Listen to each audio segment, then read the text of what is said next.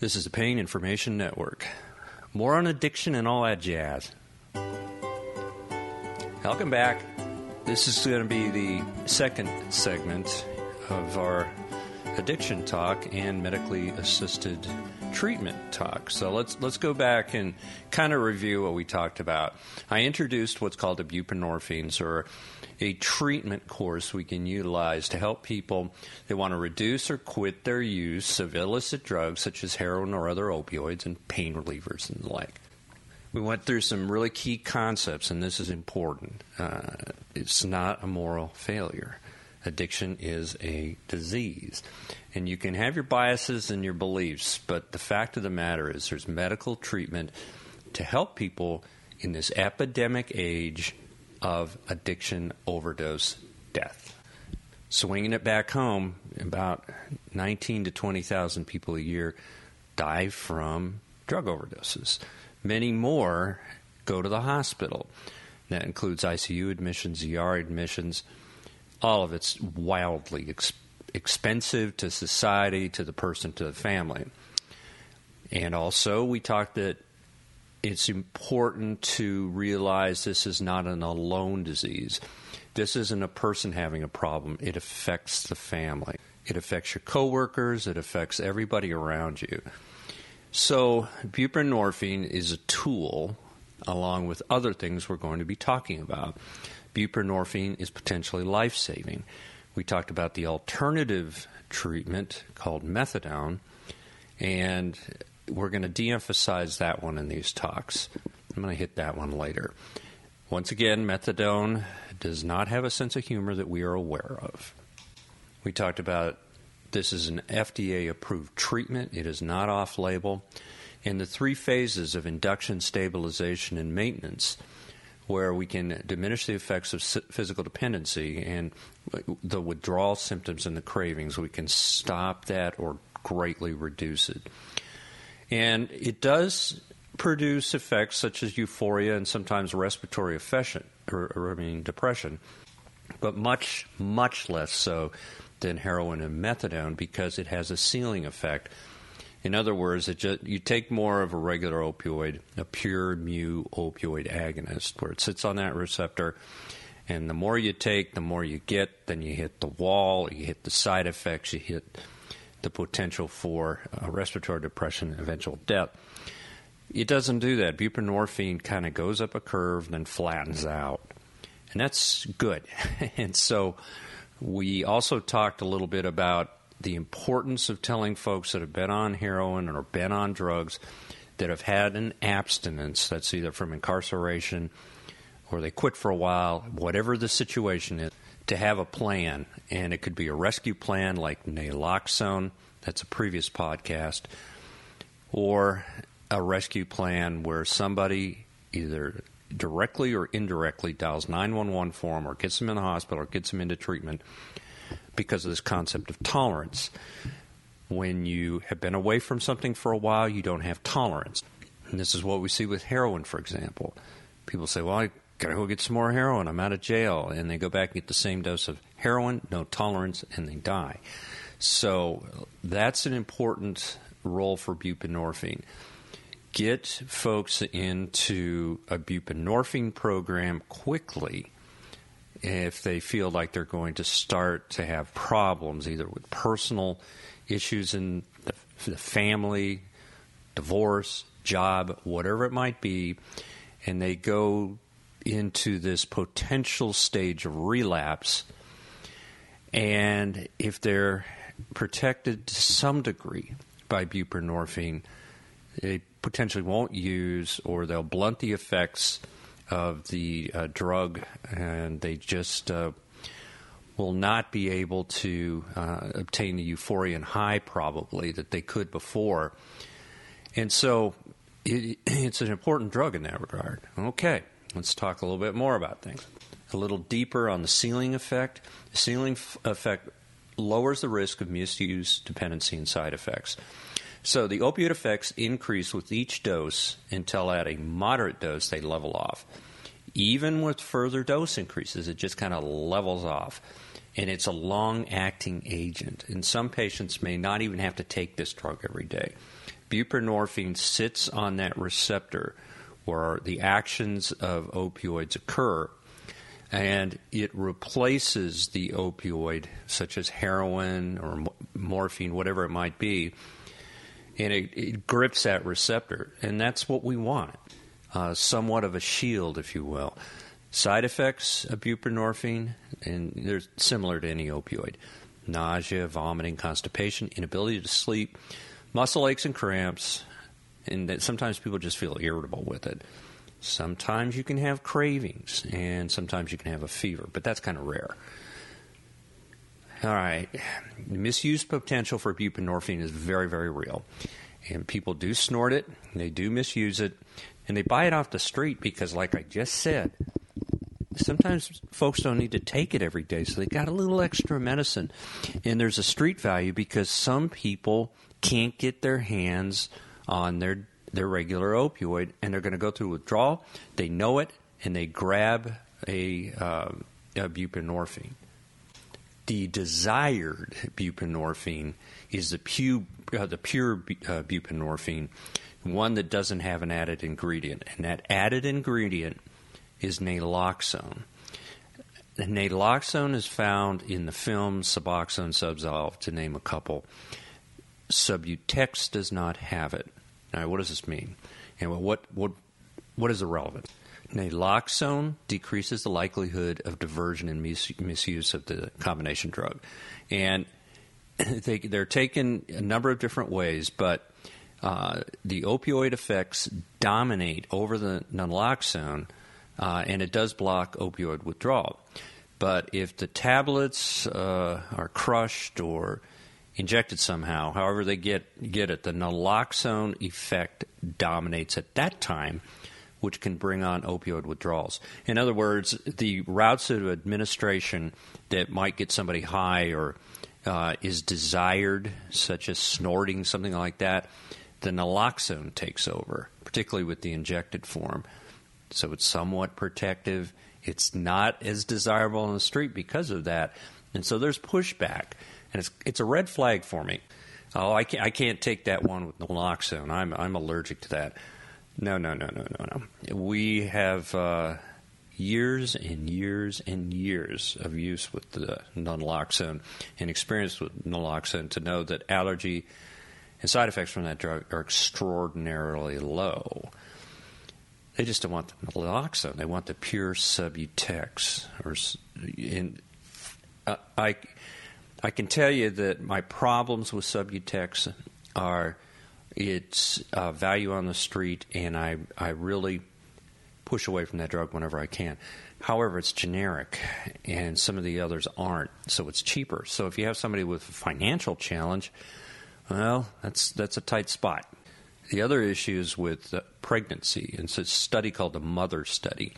We'll touch on it, but it's beyond the scope of this talk if somebody is pregnant and they're addicted to opioids, methadone, heroin, whatever, you don't want to abruptly discontinue them or put them into any risk of withdrawal because they could lose a baby, particularly at vul- vulnerable stages of the pregnancy. It's not the right time to take them off. So we don't want to give them naloxone. It's uh, probably got a little extra risk to the fetus, although it's probably minuscule. Uh, but that's what that's what we do. We then give them the pure d- drug, but we have to tighten up the adherence monitoring. Now, with the normal use of these buprenorphine, people feel normal; they don't get high, and the withdrawal st- symptoms are just staying away, and it reduces cravings, and that's the point. Now, it gets down to this when do we prescribe what? Well, federal and state prescribing requirements for controlled substances underline the word controlled is to comply with federal and state laws, and that law is uh, Act 21 USC 829 semicolon 21 CFR 1306.04 parentheses A uh, close parentheses. I a controlled substance must be issued for a legitimate medical purpose by an individual practitioner acting in the usual course of professional practice. The problem is legitimate medical purpose is not defined by federal law. It defines the validity of controlled substance practicing. It requires supportive assessment documentation. The documentation has to be there. It's determined by community standard, not the Drug Enforcement Agency. That's DEA in America.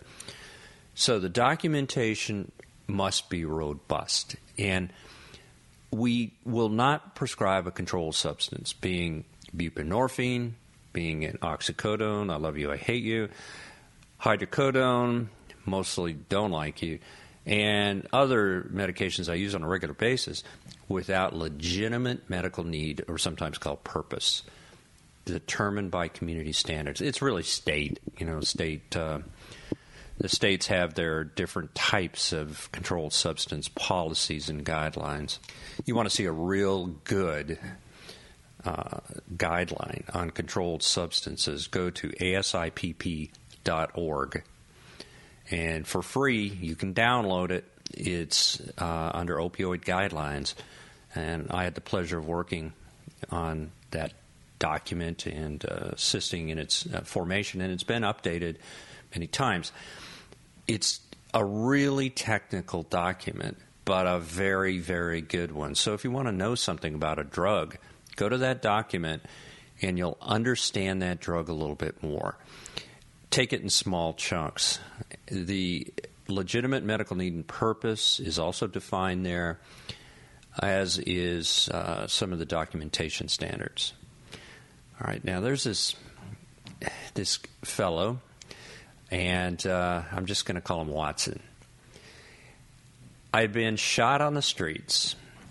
I'd been in detox. Unfortunately, that detox was in jails, institutions, and death. I knew was imminent for me. So I started my, my lifelong recovery process. It's been 15 years since, and my life has never been better. That's, that's the deal. Most people will tell you I'm getting my life back. I feel better. I'm reducing the incredible risks in my life going to jail, losing everything, including family, friends, money, everything. All right, more on the medication assisted treatment. These FDA approved medications for the treatment of opioid and opioid addiction and substance abuse is what medication assisted treatment consists of. Let's go deeper into that it requires training. And what the training does is it increases the knowledge base and clinical proficiency of prescribers and providers from diverse multidisciplinary healthcare backgrounds. That's the thing. It's not just an addiction specialist. It can be family care, it can be internal medicine, neurology, physiatry, the list goes on. That is really important. It isn't just one specialty. So that enhances access to care. There's web based training. Usually, I, I, told you it takes between 8 and 11 hours. And it focuses on buprenorphine. Um, and then, once you complete that, you can apply to the DEA for a waiver. The waiver is a is a what's called an uh, X waiver is on your DEA certificate that allows you to prescribe this drug for addiction. Key people should never we, quote wean people on methadone when it's used for pain without a waiver. People should not be using buprenorphine for addiction without a waiver. It's it's just absolutely imperative to understand that. This waiver is absolutely necessary and it's easy to get and you can do half of it in face to face, and you can do half of it uh, on the on the web. It's just it's easy. Get it, protect your DEA certificate, and add value to your practice to get some of these folks treated. At the time of this podcast, we're right on the cusp of being able to prescribe this drug to 275 patients. You have to add counseling and the like. We talked about that. It used to be 31st year, 100 max kind of crazy. I know it's arbitrary. Now it's just been pushed up to 250. We we don't have it available for PAs and nurse practitioners yet, but I strongly uh, urge anybody that's interested on the uh, provider levels to write their congressman or write their legislature. All politics is local. If we can get that even raised further, more access to care. When you're using medication assisted treatment uh, to treat addiction, requirements are a patient history and physical. Okay, that goes without saying. That uh, also helps define legitimate medical need. And laboratory testing is needed, and that's urine testing. And in another podcast, we briefly talked about that. It is not an incrimination, and it is not finger pointing, and it's nothing uh, judgmental about you. It's necessary. It's necessary to obtain uh, urine uh, testing to identify what's there and what isn't there, or what should be there, and to follow that along. And it doesn't necessarily mean that when you mess up once, you're out of the program. That's not the point. The point is to strengthen the relationship and resolve to an end result. So we might also want to get some blood tests. Let's just say you shared needles or had needles or something along those lines. Of course, we're going to want to check you for a hepatitis panel, liver functions. We're going to check for HIV and the like. It's it's important. And if somebody is fairly promiscuous because they need their medication and that's the way they make money, well, we got to test you. And a lot of uh, the females that come in childbearing age, of course, we're going to check to see if you're pregnant. And what is the actual policy? That's your policy. That's the provider's policy, and that's the patient's policy. What my policy in life? What should I do? I want to get healthy. Well, let's look at you. Let's do our job as providers, and let's do our job as patients and consumers, and say, well, you know, I have shared needles, or you know, I, have yeah, I've been around the block. Um, can I get checked? I might be pregnant Enough said. The FDA has approved three oral medications and one injectable medication. And the injectable medication we'll get to in a little bit. And the um, medications that we also uh, treat aren't always just specific medications or what you think of as a medication, but they are psychoactive substances, and one of them might be alcohol it's everywhere. It's easy to get, and people that um, use drugs tend to drink too. All right, there's three that are pre- approved for uh, alcohol use disorder. I'm just going to go through these real quick. We'll talk about them some other time. But disulfiram, ooh, that's a tough one. Naltrexone, that's an emerging one. We also use that for opioids and acamprosate that's a, another tough one to use. And they have different levels of effectiveness. I'm going to lean toward naltrexone, and um, it's uh, probably an emerging therapy for alcohol use disorder, and it also helps with opioid use disorder, which we see together a lot. So there's 3 million Americans that have been prescribed Suboxone, and that number keeps going up and there's 7 million Americans unlawfully using prescription medications for non-medical uses. That number is, of course, higher. And that's probably a dated number, but what is the real number? I don't know. It changes so often. So, what you do when you get somebody in an MAT or medication assisted treatment program, first of all, identify comorbid diseases, history and physical, get the, get the laboratories you need, and you set goals. Okay, the provider and the patient should should agree on the goals. They must, and everybody must be willing to to refine those goals as you go along. Remember, I said benchmarks at three, six, nine, twelve months, and and of course, most folks with addiction need some patient education. They need to understand what they have.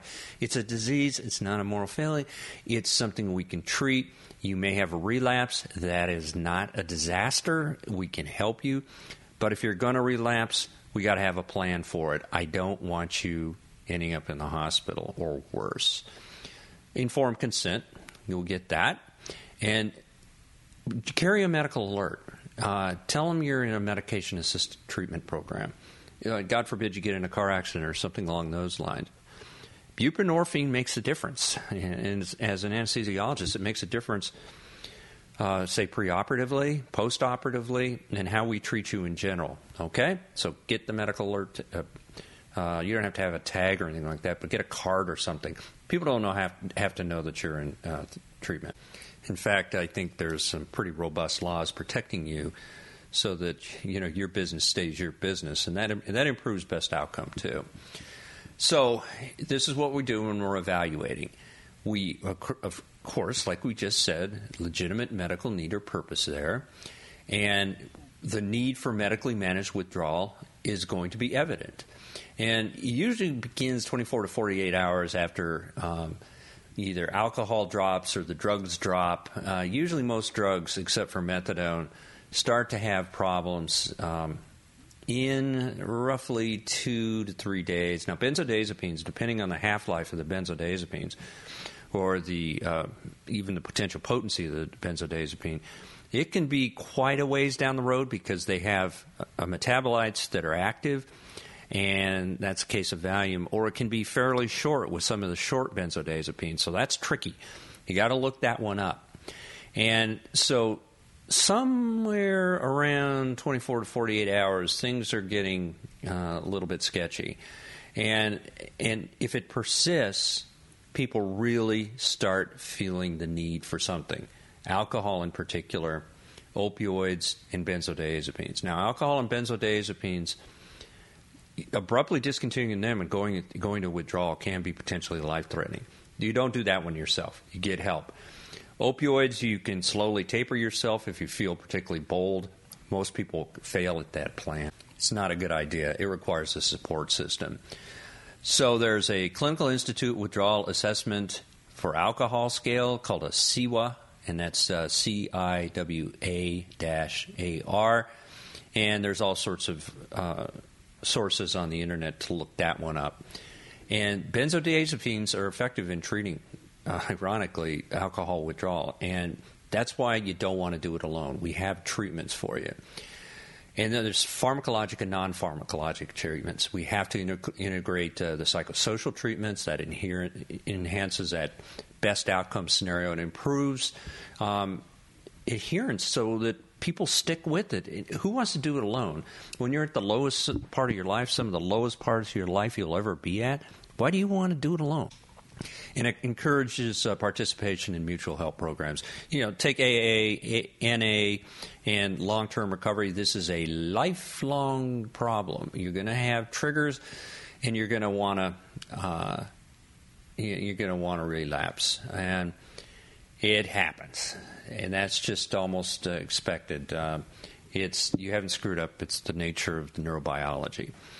I pretty much have broken these into 20 minutes because they're so um, intensive with their with the knowledge that I'm throwing out here.